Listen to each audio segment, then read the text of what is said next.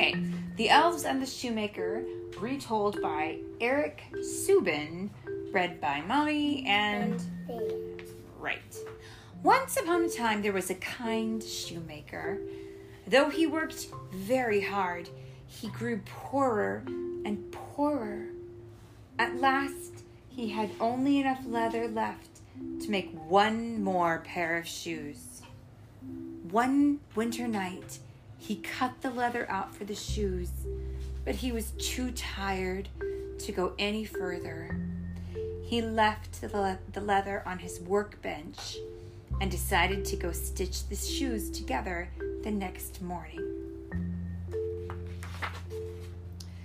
The shoemaker went to bed not knowing what he and his wife would do once the leather was used up. They had no money to buy more. Despite their troubles, the shoemaker and his wife slept soundly that night. Early the next morning, the shoemaker woke up and got dressed. Then he went into the shop to make the last pair of shoes. Once he sat down at his workbench, the shoemaker thought he must be dreaming. He blinked his eyes. He blinked them again. But it was not a dream. On the very spot he had left the leather the night before, there was a pair of beautiful, well made shoes, all finished. He called his wife into the shop and showed her the shoes. They're splendid, she exclaimed. But when did you make them? Uh, I didn't make them, the shoemaker replied. I found them here this morning. The shoemaker put the shoes in the window, hoping that someone would buy them. Soon the door swung open and a fine gentleman walked into the shop. I must have these wonderful shoes, he said. I have never seen the like anything like them. The stitches are so small and delicate. The shoemaker sold the shoes to the gentleman, who paid a very high price for them. With the money, the shoemaker was able to buy enough leather to make two more pairs of shoes. And he had enough left over to buy some stew, some bone stew for dinner. That night, the shoemaker was cutting out the leather, but he was very hungry and he could smell the stew that his wife was cooking. I'll make these shoes tomorrow, he said, and he went to eat dinner.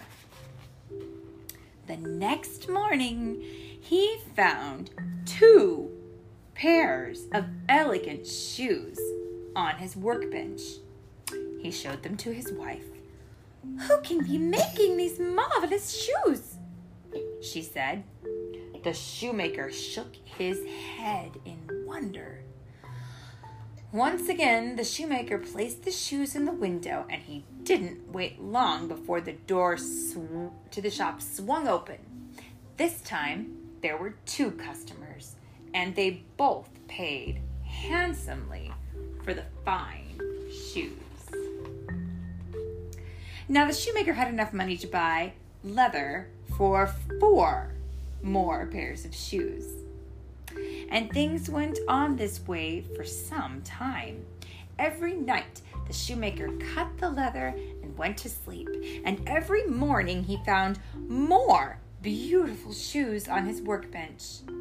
The shoemaker and his wife were no longer poor. They sold so many pairs of shoes that little by little they began to save some money. One evening, the shoemaker said to his wife, It's nearly Christmas, and we don't still don't know who's sewing all these shoes for us. We cannot go on another day without finding out who it is. So, together, the shoemaker and his wife thought of a plan. Instead of going to sleep that night, they hid behind the curtain in the shop. At midnight, two tiny elves skipped through the door into the room. The shoemaker and his wife watched in amazement as the elves quickly began to stitch and sew. Soon the bench was filled with handsome new shoes, but the moment the work was finished, the elves. The shoemaker and his wife were astonished. They decided they must do something for the tiny creatures who had been so kind to them. The elves were not wearing any coats or hats or shoes, said the wife. The poor little things must get very cold at this time of year. So the shoemaker and his wife made two tiny suits of clothing for the elves. The next night, laid the little clothes they had made on the table. Then they hid behind the curtain once more.